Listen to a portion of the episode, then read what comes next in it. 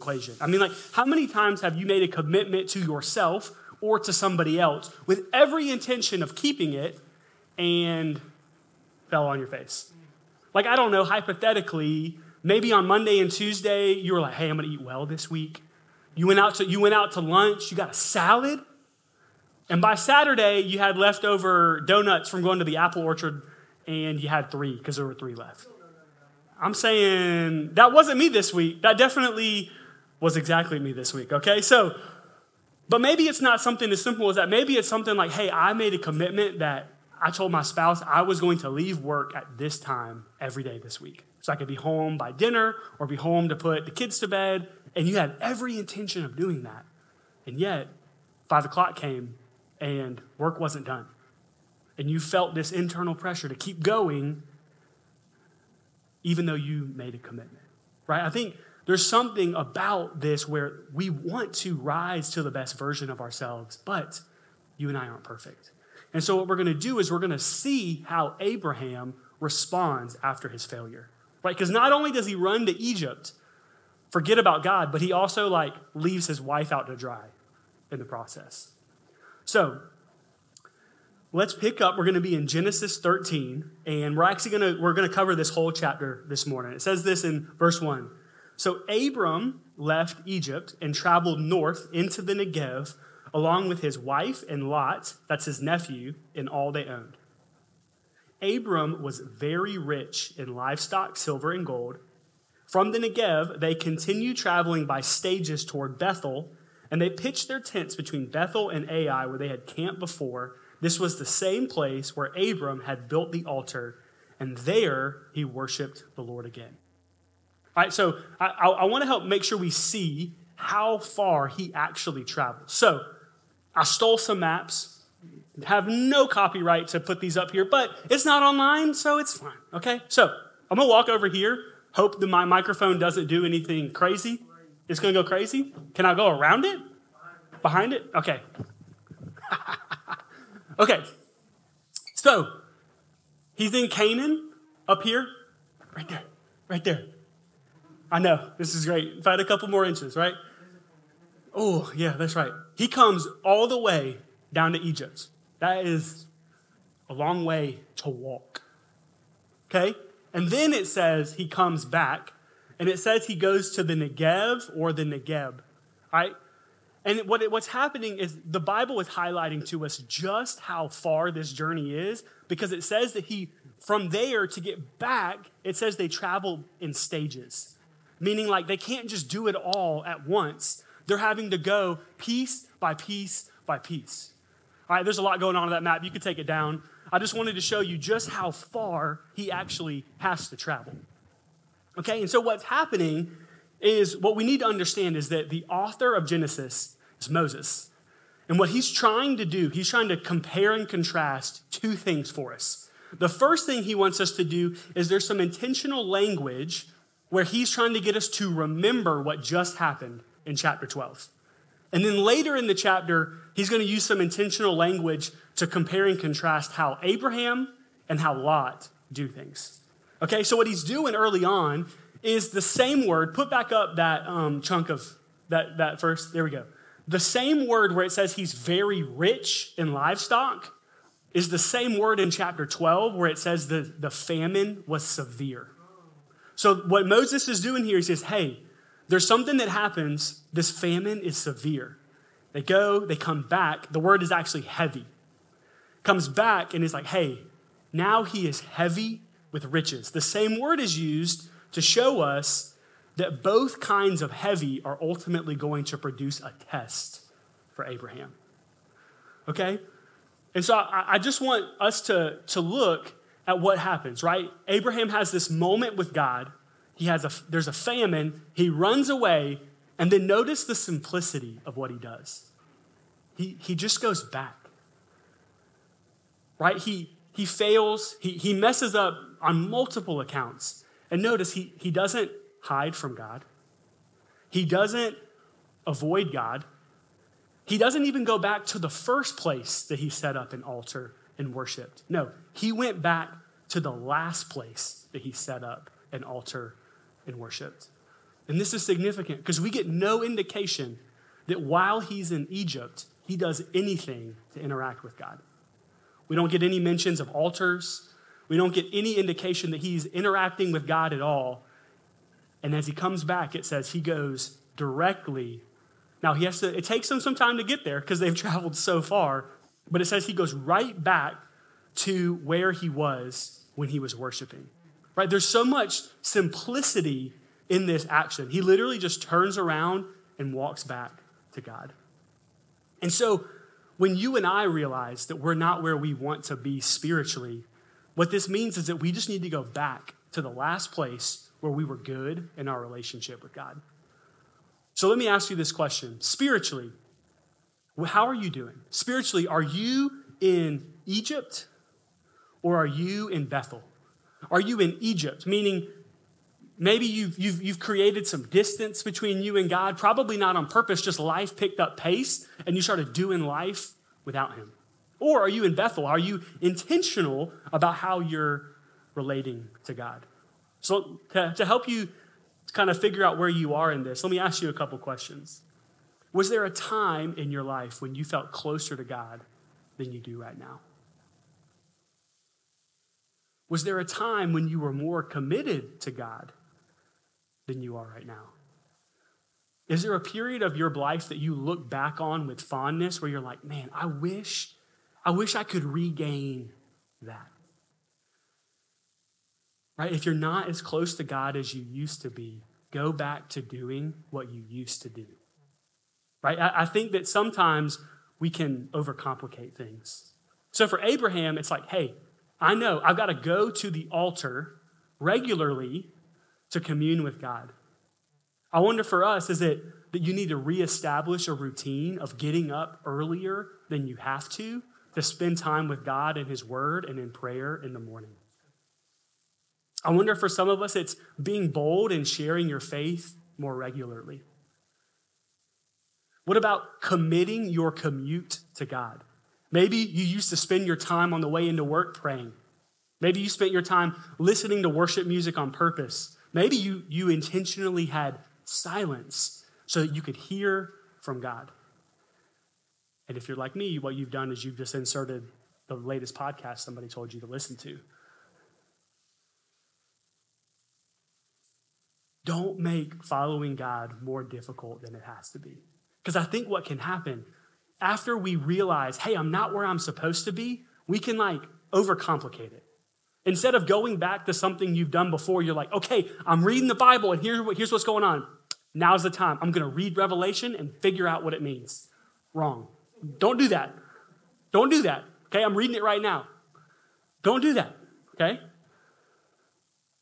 We either overcomplicate or we overcompensate because we feel bad, right? We know all that God has done for us and we're like, man, God, I'm sorry, I've, I've fallen. And, and so what we do is we, we begin to, we, we come up with an action plan that is not sustainable, right? So you're like, hey, you know what? I haven't really read my Bible for the last six months, so here's what I'm going to do. I'm going to commit to reading the whole Bible in 90 days. Hey, that's probably not the right plan. Why don't we like read the Bible consecutively for 90 days before we try to take down the whole Bible in 90 days? You know? And so do something sustainable. And, and here's, what, here's what I would encourage you. There are some of you who maybe you, you don't have a period of your life that you look back on and say, hey, I want to replicate that. Here's what I would encourage you to do start simple. right? Get a Bible, a physical Bible. Don't read from your phone. Terrible idea. I don't care how good focus mode is, it's not that good because you can still send it silently. What's the point? I don't know. Don't, don't, I'll, I'll get on a, a trail. Don't do it. I'm there. Get a Bible that you can read and actually understand. Right? I would encourage you. Like, if you have a Bible that when you read it, you're like, hey, I'm on, like, I'm, if you spend most of your time looking up what the English word is meaning, you probably need a different translation. Okay? And get a Bible that has study notes in it so that when you don't understand, you have something immediately below to help interpret and understand what's going on. All right? I love talking about Bibles. So if you have some questions, come talk to me. I got more recommendations than I should, okay? So get a Bible you can understand. Get a notebook that you're not embarrassed to carry around. All right, I'm talking to guys, okay? I'm not to call it a journal because I'm not carrying a journal around, but I'll carry a notebook around. Get a notebook that you're not embarrassed to have. And as you read, jot things down that stand out to you, jot things down that you have questions about. If you spend some time praying at the end, which I would encourage you to do, write down some things that you're praying about. And then bring that notebook on Sunday morning to take notes. And you might be, oh my goodness, I read this thing this week, have no idea what it's talking about. Ask somebody. All right? Start simple. And, and I just want to be practical and just acknowledge that there are seasons of our life where this is more difficult than others. And so you may look back on your life and go, hey, that period of, of my life right after I gave my life to Christ, I was on fire for Jesus. I want to recapture all of that. Here's the thing you probably won't, and that's okay. But I want you to think about what was going on in your life at that time. You were experiencing more passion, more gratitude, and more dependency on God than you ever had before. Lean into cultivating those things in your life, and I promise you that God will do something to stir in you. And then let me just let me just pause. I know there's a there's a couple of you in here, so I'm going to speak right to you. Young moms, y'all are in a really difficult season. Okay? I'm saying this because I see this like firsthand, okay? Don't hear me say do more and try harder. What I'm asking y'all to do is just not give up. And I read an article this week just with y'all in mind, and the author basically said just make the most of the margins. Set yourself up to make the most of the time that you have. And what I know is that when you seek God, you will find him. As you draw near to Him, He'll draw near to you. And even if you don't have the time, the energy, or the bandwidth mentally that you used to have, God will meet you where you are. Right? And just know, y'all are in a hard season. I know. I see it. And y'all are both like literally sitting in line with each other, so it's really easy for me to talk to y'all. But I just felt like y'all needed y'all needed a little bit of encouragement this morning. All right, and here's why, for all of us, why it's so important for us to cultivate our relationship with God is that a test is coming. A test is coming, right? Don't be surprised when we experience difficulties and trials, right? So, we're going to pick up reading. We're going to see test number two. This is Abraham's kind of retake. He failed it. His teacher was real kind and let him retake the test.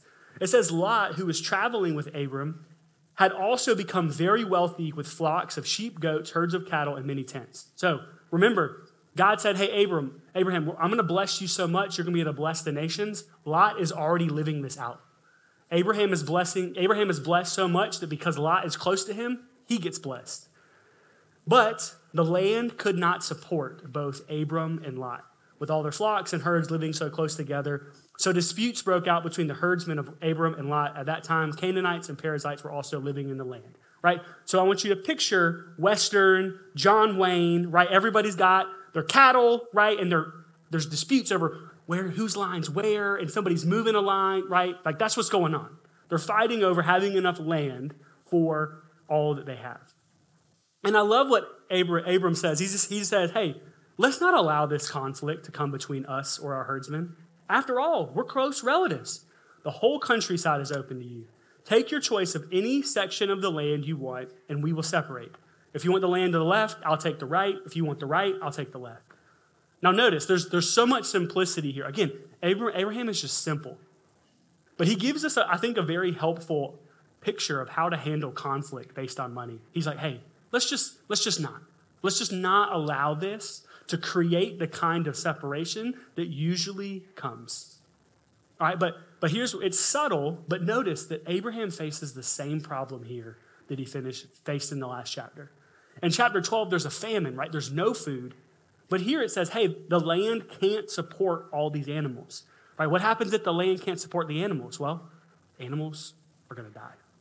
So we see the same test in abundance that we saw in famine. And I think it's important for us to realize this. is that spiritually speaking, it's the same thing as when we had to retake a test in school, right? Let's say you failed or the whole class failed, and your teacher was kind enough to let you retake a test, right? You did not get the same test the second time. You were getting tested on the same principles, but with different numbers, right? So instead of x minus 10 is 4, now it's x minus 10 is 5. Right? So for Abraham, it's hey, do you trust God when there's a famine?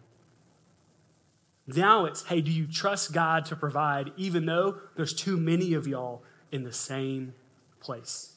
And so that's important for us to recognize God's probably not going to give us the exact same test two times in a row, but He's testing us on the same principle.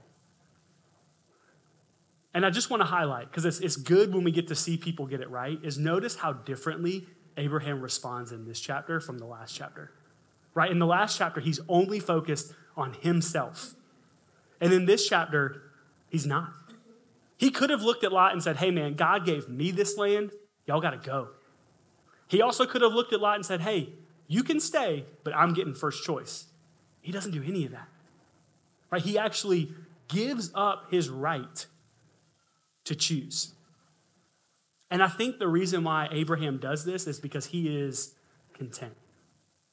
He's content to be where God has him. He's content for God to provide, and he's content to be in the land he promised. And while we see contentment out of Abraham, we see the opposite out of Lot. Look at what, look at what Lot does starting in verse 10. It says, Lot took a long look at the fertile plains of the Jordan Valley in the direction of Zoar. The whole area was well watered everywhere, like the garden of the Lord or the beautiful land of Egypt. This was before the Lord destroyed Sodom and Gomorrah. So we got some great foreshadowing here about what's going to happen. Lot chose for himself the whole Jordan Valley to the east of them.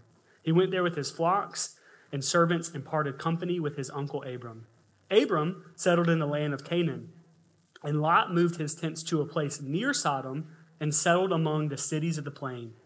But the Lord, but the people of this area were extremely wicked and constantly sinned against the Lord. All right, so I got another map. I'm gonna, I'm gonna retreat again and see if we can get over here. This is exactly the way that you do it behind the TV. Okay, so they are up here. Where Lot ends up coming is down here. So this area, this is Zoar, this little dot, and this kind of valley right here is where he settles. Now, what this is showing us, I'm to come back over here. What this is showing us is where the tribes of Israel are eventually going to settle. So notice, Lot is basically straddling where God wants his people to be and where people who aren't following God are. Right? It says that he, he kind of gets near Sodom. But we have to notice what is Lot focused on? Put, put back up, put back up verse 10. Just, just look at the description. The fertile plains, it's well watered everywhere, it's beautiful land like Egypt. He's focused on the physical. He's focused on the material. And on paper, it all makes sense, right? You got a bunch of animals, you're going to go to the place that's fertile, right? That's how you set yourself up for prosperity, right? But we just saw, we just saw what happens when you pursue the things of the world apart from God and the consequences that come. And he's basically leaving behind God's promises as he leads behind God's promised land. And so, does Lot pause to consider the consequences of moving outside of God's land?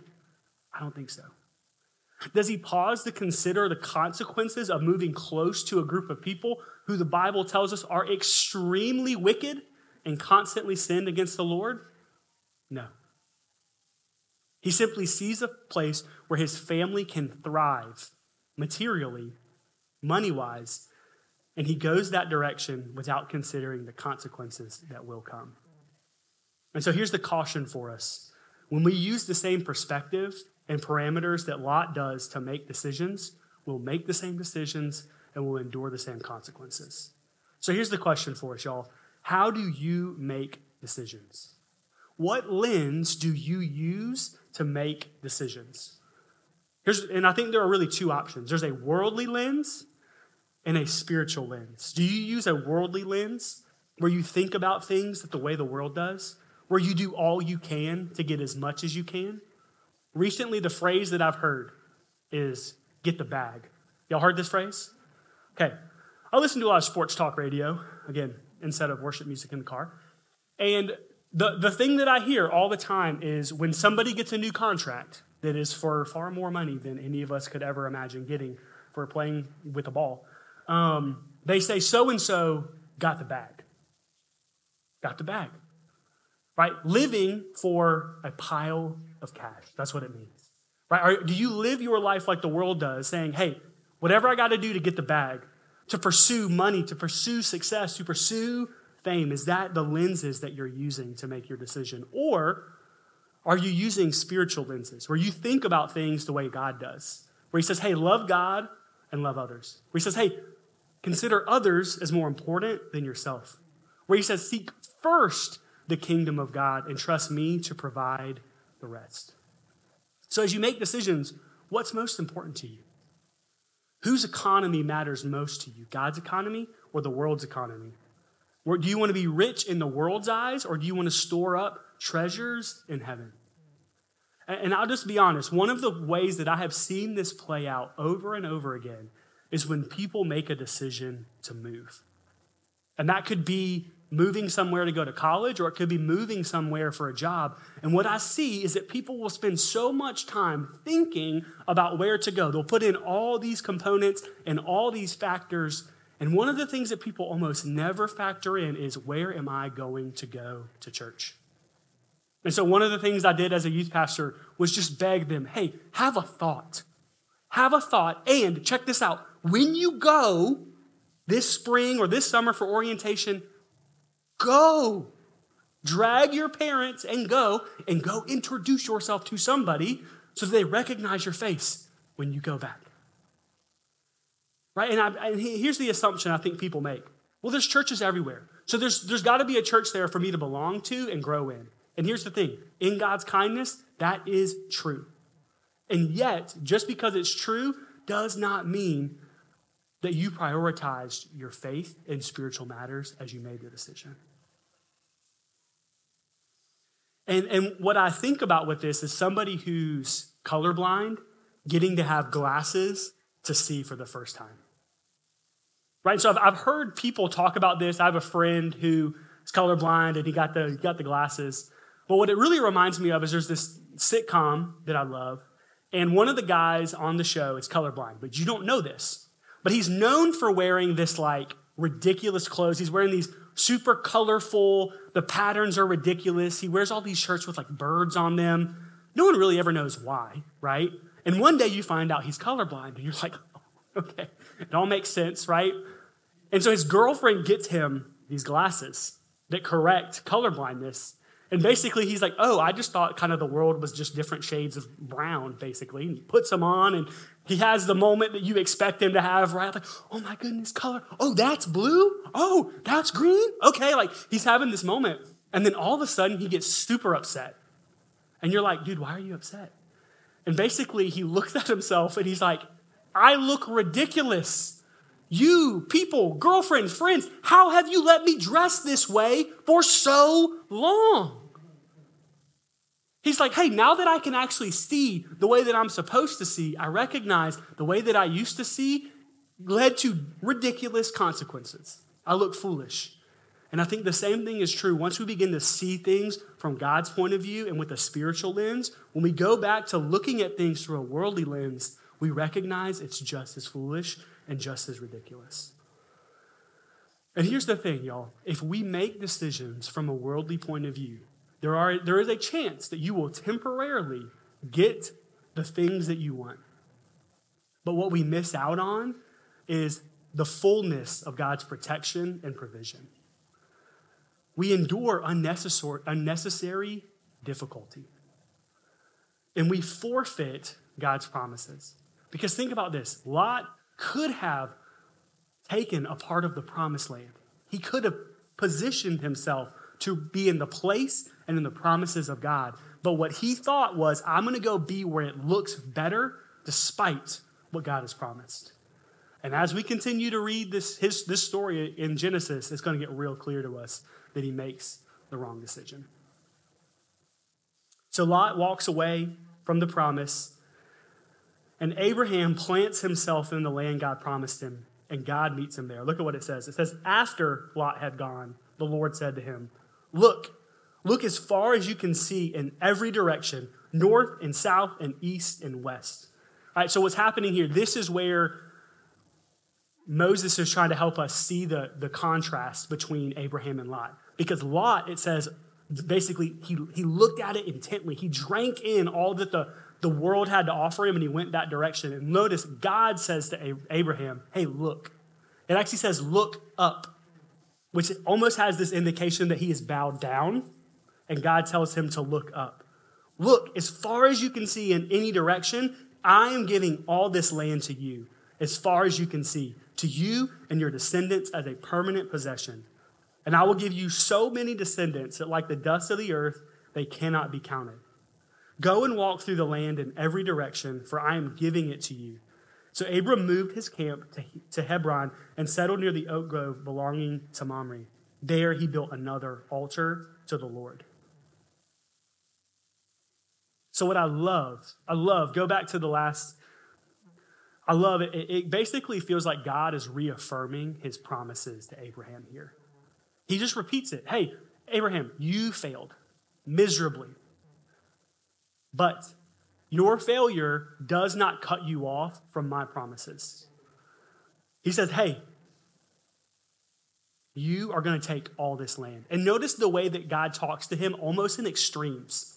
He's like, Hey, everywhere is like beyond what you can see, this is where you're going to have possession of. And you're going to have so many descendants, they can't be counted, right? Like, like God saying, hey, you're not missing out on these blessings and these promises. And when you get blessed by me, it's to the extreme. And here's the thing I think this is encouraging for us that when we fail, not if we fail, when we return to God, God doesn't just cut us off from Himself and His promises. He says, hey, I don't change. And my promises to you and my plans for you don't change. When we turn back to God, He continues to work in us and continues to work through us. So let me ask just two questions for you as we close our time together. The first is what is one step that you can take to cultivate your relationship with God? Whether you love where you are spiritually or you look back on se- another season wishing you were closer to God, What's something you need to return to doing? Or what's something new that you need to begin? All right, what's one step you can take to cultivate your relationship with God? And then, are you making decisions through a worldly or a spiritual lens? Are you making decisions like Abraham or like Lot? So let me do this. I'm going to pray for us, and the band is going to come up, and we're going to get to worship together a little bit more.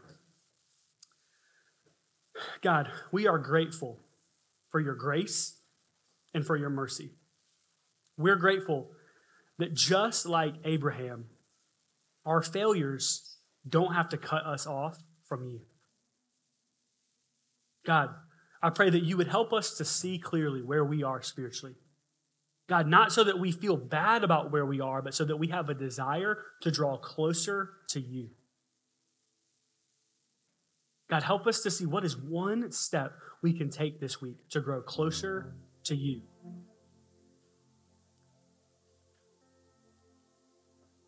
And God, help us to make decisions in a way that glorify you, that have you in mind, you at the center, and your kingdom and your glory at the root of what we do. God, we're grateful that we get a chance to know you and have a relationship with you. God, thank you for your word. We love you. In your name I pray.